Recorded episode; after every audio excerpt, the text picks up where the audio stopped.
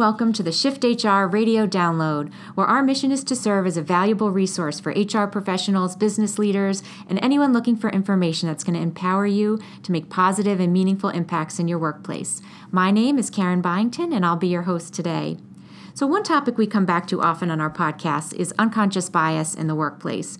And in previous episodes, we've touched on the fact that unconscious biases can have a real impact in recruiting and hiring process.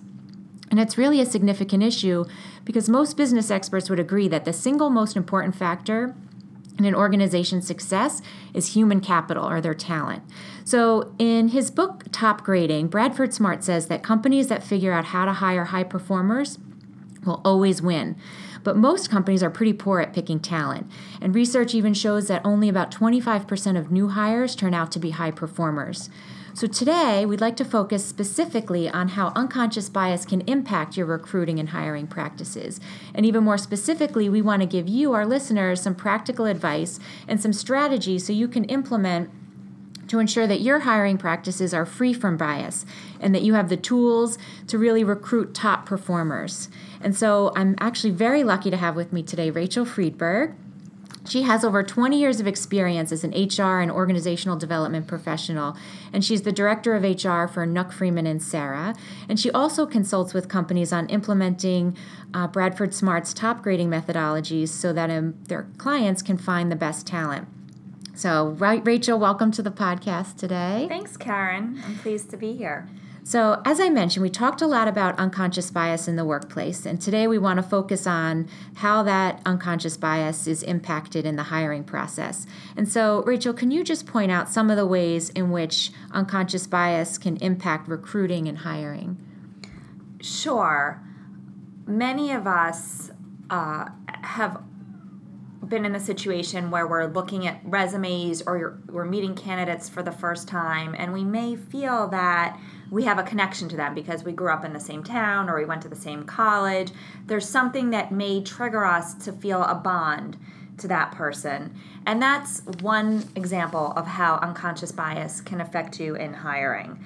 Um, other examples I've seen are biases based on names on resumes and confirmation bias, which is assuming a certain degree or pedigree will ensure success. Yeah, so there's there's a lot of research and studies that show how these biases result in some really interesting um, workplace statistics. One that always sticks out in my mind is that less than 4% of American men are over six foot two, and yet when you look at corporate CEOs, 36% are over six foot two, and 58% of Fortune 500 CEOs are over six feet tall. So these biases don't just relate to race or gender, they really are a broad spectrum of how we assume people people um, are going to be based on a variety of factors. That's true, Karen. There are many studies that show that in a male versus female job applicant base, a, a, John was rated as much more competent than a Jennifer and was therefore offered a higher starting salary, even though they had the same experience and qualifications. Similar studies have shown discrepancies in the number of callbacks received from resumes with white sounding name versus black sounding names. So again, that goes back to the bias you mentioned earlier um, when you're looking at names on resumes. Yeah, and these are never intentional. It's just things that come up, and when you look at them and do the research, you see that they really are impacting who we're hiring. So, getting past these biases is really what's going to open up companies to that larger pool of talent that they may have been overlooking. Although it was unintentional, they're kind of shrinking their, their pool of talent. Exactly. Companies need to be sure that they're open to and successful at recruiting top talent from the largest pool possible.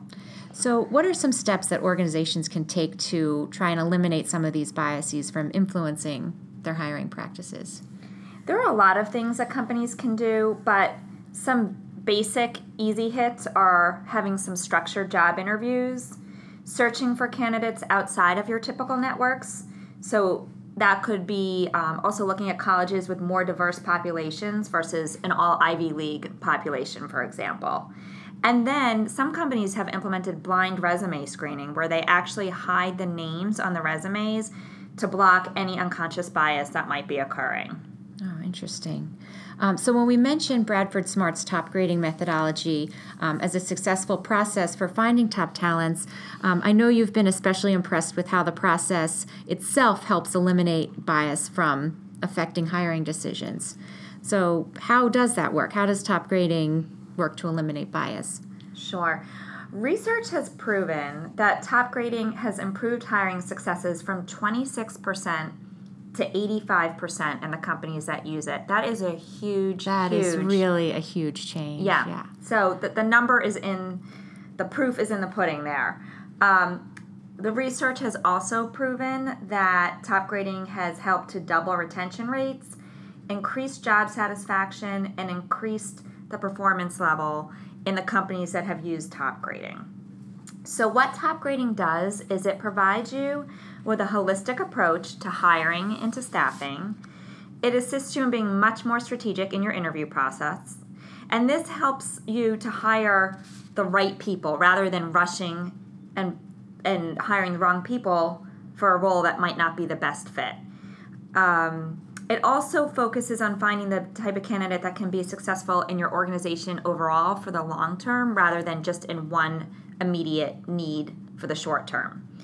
The process has been successfully used for all levels, including CEOs throughout the world. Right. So down from your most basic hire through, you know, hiring for those top executive board, you know, positions. It Yes. works in all levels. Exactly. So I know the book and I've gone through it, and it's over 300 pages long. Um, and we try and keep our podcast here to about 20 minutes or so. So I was wondering if maybe you could give us some takeaways or some really important um, pieces of the process that might be helpful to our listeners to kind of get a sense of how you know how they can use these Topgrading methods. Sure.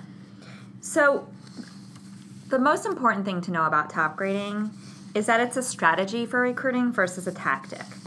It really forces you to take a step back and think about the position you're filling before looking at candidates.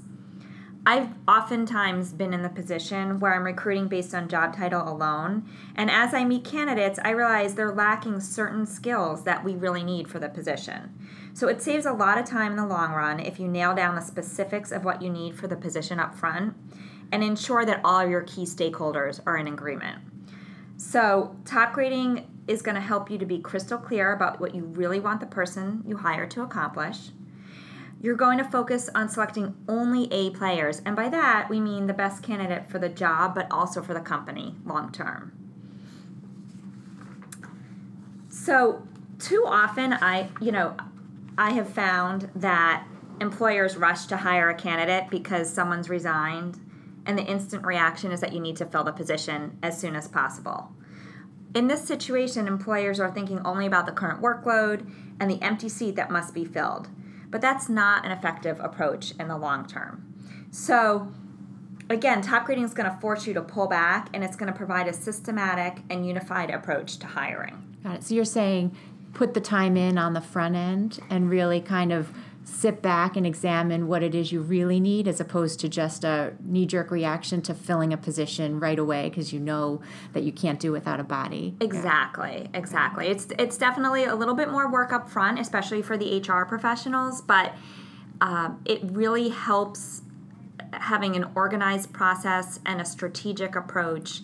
And it's going to save you so much time on the back end because you're going to have the right fit. So you're not going to be wasting time training people who are not the right fit for your company or for the job. Right. I mean, if looking at those statistics, if you have almost now, by using the right process and doing it in the right way, an 85% chance of getting a really high performer, that time is really well worth it. you know? Exactly. Exactly. So, um, so it really, you know, in addition to what we're saying, Topgrading enables employers to decrease unconscious bias, which often can slip into the hiring process because you're having a much more strategic approach. So, the methodology of Topgrading starts with creating a scorecard for the open position, and the scorecard is going to describe the mission for the position, the outcomes that must be accomplished by the candidate, and the competencies that fit with both the culture of the employer and the role. Specifically, the difference between a scorecard and a job description is that the scorecard shows what successful look like and it's measurable rather than focusing on what skills the individual has and what they will be doing in the job. And the scorecard is really going to be the foundation for the hiring process. Employers can always go back to it and reassess as they're deciding on candidates to ensure you're adhering to your original intention. And I've been in the situation before where we're down to our two final candidates for hiring an attorney. And six of us in our gut could think, wow, you know, candidate A feels like the right person. But then when we go back and we assess against the job description, we find actually candidate B has more of the skills and experience that we need, even though we may have felt more uh, comfortable or more chit chatty with candidate A, that doesn't mean they're the, they're the right candidate. Right. And that gets back to that um, that affinity bias, that feeling of making sure that you're not hiring based on, you know, a feeling of comfort, because then you end up hiring the same people exactly. over and over. Yeah. Exactly. So after the employers create the scorecard, the focus turns to strategically preparing for the selection process. And this is another thing I love about Topgrading is that it uses four types of interviews and the interviews are designed to build on each other. And the philosophy is that collectively these interviews provide the facts that the employer needs to rate a person against the scorecard and for the role, as well as against other candidates for the position. So you're going to look at these four different types of interviews and formulate very specific strategic questions for each round of interview. Topgrading enables employers to gather the kind of information which, when used together, is going to provide a very effective and again strategic and unbiased approach to hiring. So, while there's definitely more work to be done up front, the approach saves a lot of time and money on the back end and over time because there's significantly greater chance of hiring the right person for the job or the company. And uh, the way that, that I've implemented it at Nukk-Freeman and Cerra and with our clients is that I actually create the scorecard and all the interview questions up front. So the hiring folks and the people who are involved in the interviewing process love it. They actually show up to the interview with a list of questions that they're expected to do so that it really saves them time in the process. They don't need to spend their time coming up with questions and um, so they can use these formulated questions, which not only helps them and saves them time, but it again ensures that you're being consistent in your interview process. Right, so that you you know that when you go into each interview with multiple candidates, you're asking the same question and comparing more apples to apples as opposed to, you know, having a totally different conversation with one candidate because the conversation goes off exactly. in a direction you're not intending. Exactly, yeah. and the, and the the types of interviews are very interesting. So you'll you'll have your typical screening interview, which really my biggest takeaway from Topgrading's approach to that is to do it on the phone mm-hmm. and to ask versus tell. And ask versus tell is, is a big uh, mantra through Topgrading because you don't want to lead the candidates' responses. You want to ask, ask, ask, and get their input before you tell them anything about the company or the position, and they end up tailoring their responses to say what they think you might want to hear. Oh, that's interesting. So that's the screening interview. Um, the Who interview goes through each prior job that the candidate has had and it goes through it in a lot of detail. So the goal is that you get a really full, complete picture of their experience and their skill set. Mm-hmm. And then after that, you go to the focused interview, which is similar to a behavioral based interview, but you're tying the questions back to the scorecard and the competencies that you've selected as being critical to the position and the company. Um, and then you go back uh, the fourth step would be a reference interview. Okay, great. And I know that there's some question around in um, Topgrading he talks about making sure you have the right culture fit which is kind of um, a funny topic when it comes to unconscious bias because that's definitely one area where they're afraid that it might be um, holding some candidates back because you can't imagine them in a position because they look different or they're from somewhere different. And so, really, I think um, when I was talking to you previously and talking to Catherine, we had talked about instead of a culture fit, it's sort of um, that they know that they this is a candidate that's going to meet the same goals of culture that the company has. Right. So, yes. Yep. That's exactly right. And it, you know, it, it really it really helps you, you know, if you're in an organization that has certain competencies that are critical to the organization or core values or a mission, you can work hypothetical scenarios into your interview questions, which address the core values and the competencies that are most important to the organization, just to see that um, it's a similar mindset in terms of how you would approach different scenarios. That's great.